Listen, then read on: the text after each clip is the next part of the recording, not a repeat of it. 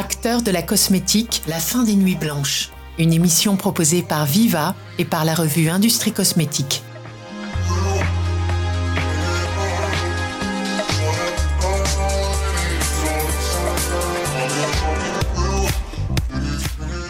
Bonjour à tous et bienvenue dans cette nouvelle saison de l'émission qui vous aide dans votre quotidien de cosméticien. Je suis Nicolas Goss, le rédacteur en chef de la revue Industrie Cosmétique. Dans cet épisode, j'ai le plaisir de recevoir à nouveau David Egé, directeur stratégie en charge du business de la cosmétique chez Viva, l'un des principaux fournisseurs mondiaux d'applications cloud spécifiques aux industries. Viva aide les équipes de RD, de qualité et de réglementation à commercialiser plus vite des produits de haute qualité, des produits sûrs et durables sans compromettre leur conformité. Dans le troisième épisode de cette saison, nous nous poserons une question simple mais fréquemment partagée. L'industrie cosmétique navigue-t-elle dans une forêt de contraintes? Et quels secrets pour les transformer en opportunités? Pour y répondre, David Egé s'appuiera sur son expérience industrielle et notamment sur ses sept années comme directeur qualité chez Parfum Christian Dior.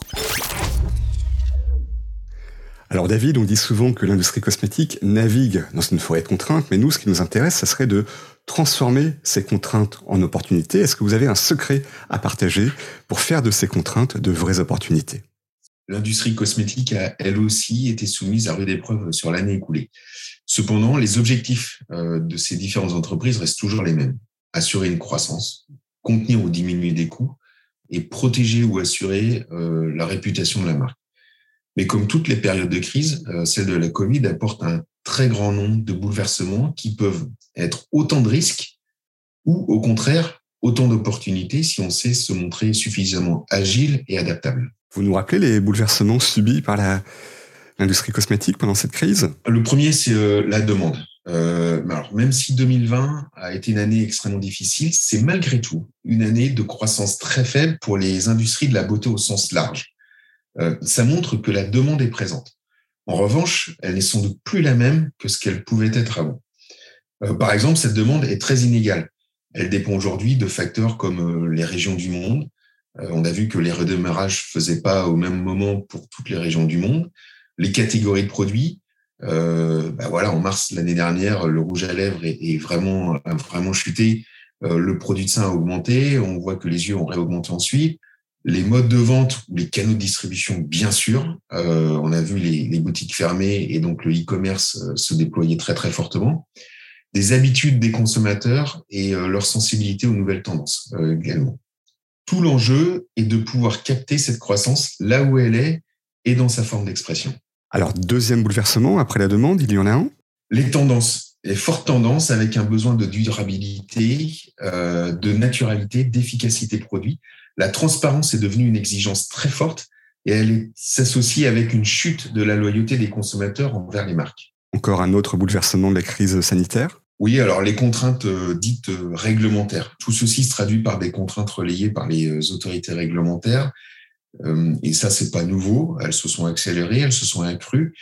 Mais il y a aussi des contraintes liées à des associations de consommateurs euh, qui demandent de nouvelles choses de manière euh, souvent plus forte même, euh, des, enfin, des ONG et même des, des distributeurs, des, des détaillants qui viennent avec des cahiers des charges vers leurs fournisseurs de plus en plus exigeants, notamment sur des dates de fraîcheur de produits ou des éléments comme ça, de la transparence, la naturalité également, qui sont le reflet des demandes des consommateurs. Mais c'est autant de contraintes pour les industriels de la cosmétique. Alors voilà, moi j'entends bien les contraintes, la complexité. Pourquoi vous parlez d'opportunité? Bah, Tout simplement parce que l'équation est la suivante. Il y a d'un côté une demande des consommateurs, donc de la croissance potentielle pour les entreprises, et il y a de l'autre côté un contexte qui change très vite et avec force. Ces deux éléments constituent euh, de bonnes opportunités pour ceux qui savent s'adapter de manière structurelle au plus vite et au mieux à ce nouvel environnement. Alors, quels sont les axes? Sur lesquels mettre les priorités Alors, le premier, je mettrais ce, que j'appellerais le droit à opérer. Euh, le e-retail est une excellente opportunité, très fortement accélérée par la période qui vient de s'écouler. Mais il y a un prérequis, obtenir le droit de commercialiser le produit là où on veut le commercialiser. commercialiser un produit cosmétique requiert des autorisations de la part d'autorités réglementaires. donc, il faut constituer des dossiers qui sont complexes, consommateurs de temps, mais qui peuvent, grâce à l'apport de solutions digitales, s'automatiser et gagner en agilité, conférant un atout important quant au délai de mise euh, sur le marché pour capter les consommateurs là où ils sont, et j'ai même envie de dire là où ils se déplacent. Par exemple, on ne sait pas comment va redémarrer le tourisme euh, après cette période euh, qui s'achève.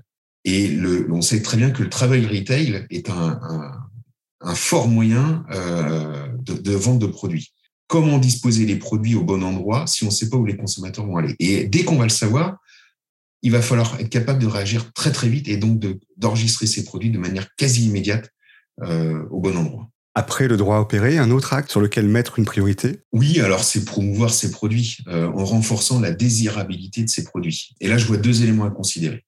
Euh, des attentes accrues des consommateurs sur de nouveaux critères, donc durabilité, efficacité, bénéfice produit, la dimension sociale, sur lesquels les marques doivent absolument communiquer et fortement.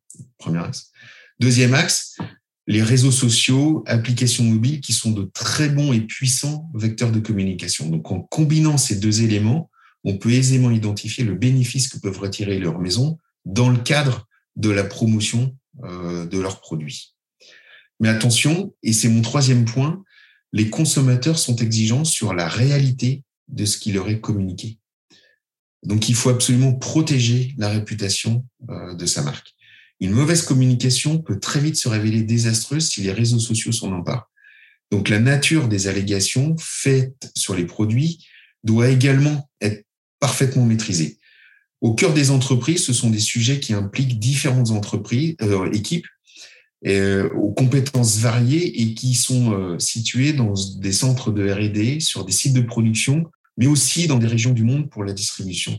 Ces équipes doivent travailler ensemble tout au long du cycle de vie du produit. Il y a donc un besoin grandissant d'informations qui doivent être fiables, parfaitement tenues à jour et qui doivent s'échanger entre ces différentes équipes partout dans le monde. J'imagine que vous avez des solutions euh, à proposer.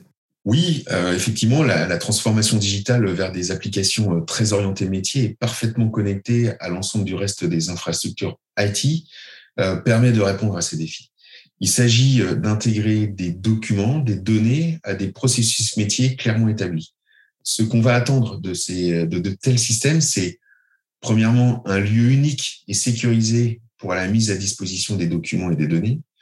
Ce lieu unique permet euh, l'unicité des éléments, donc ça évite les duplications qui sont synonymes de temps, d'erreur et de complexité lors de mise à jour.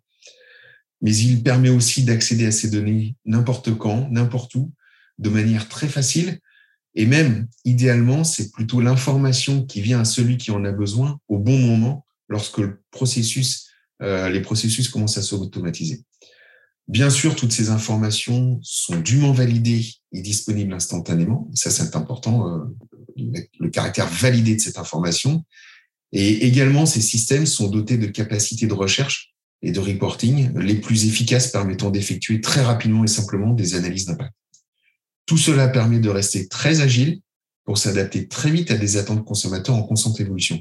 Finalement, ces applications euh, viennent supporter une complexité croissante dans les organisations et elles permettent du coup aux équipes de se focaliser sur leurs priorités avec la plus grande valeur ajoutée. Alors c'est justement cette valeur ajoutée qui va être euh, visible quand une société va investir dans de telles solutions. Ça va, elle va se démarquer, ça va être vu oui, alors nos clients euh, dépensent moins d'énergie euh, pour mettre sur leur marché les, produits. Moins d'énergie, c'est aussi une plus grande fiabilité dans ce qu'ils font, euh, avec du bon du premier coup, et, moins de temps. donc ils peuvent déployer plus vite pour atteindre leurs clients partout où ils sont. Donc on voit bien le bénéfice finalement traduit par le côté commercial de cet investissement mais ils bénéficient également euh, d'un avantage qui est celui d'avoir une communication produit plus impactante euh, et dont le risque euh, sur cette communication est mieux maîtrisé. Donc à une époque où les mutations sont si rapides et la concurrence est si forte, ces nouvelles capacités sont essentielles pour assurer la meilleure croissance d'une entreprise. David G, je vous remercie.